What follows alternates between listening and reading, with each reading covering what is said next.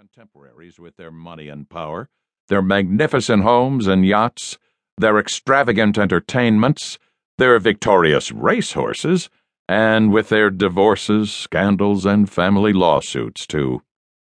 The rise of the Vanderbilts from a farm on Staten Island to international standing was the result of the energy and imagination of Cornelius Vanderbilt, called the Commodore who began as a ferryman on New York Bay and died as the railroad king of the United States.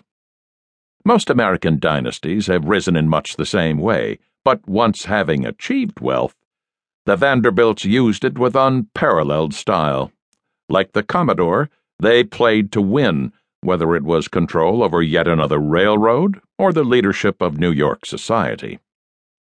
They thought of themselves as princes the title Head of the House of Vanderbilt was given to the eldest son, sometimes after an intra family struggle, and it was taken quite literally by younger members of the family and by the press. There was every justification for thinking of themselves as American princes. They went yachting with Kaiser Wilhelm II, had tea with King George V and Queen Mary at Buckingham Palace entertained Russian Grand Dukes who were amazed at the splendor of Vanderbilt houses, and once thought a mere Battenberg probably not good enough for one of their daughters. This remarkable family has produced not only railroad executives, yachtsmen, and society leaders. Vanderbilts have also been artists and collectors, scientists and conservationists, legislators and suffragettes. Their greatest accomplishment has been as builders. The Vanderbilts have left a unique architectural and decorative heritage in the eastern United States.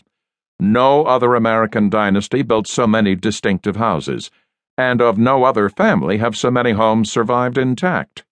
Every year, hundreds of thousands of visitors see the Vanderbilt houses in Newport, in Asheville, North Carolina, in Dutchess and Suffolk counties, New York, and in Vermont and they leave amazed at the glimpse of a vanished way of life. This book seeks to capture that way of life, to describe the Vanderbilts who created and enjoyed it, to show why a magazine could state solemnly in 1883 that the Vanderbilts have come nobly forward to show the world how millionaires should live, and to show why, when many once great American families are half forgotten, the House of Vanderbilt is remembered.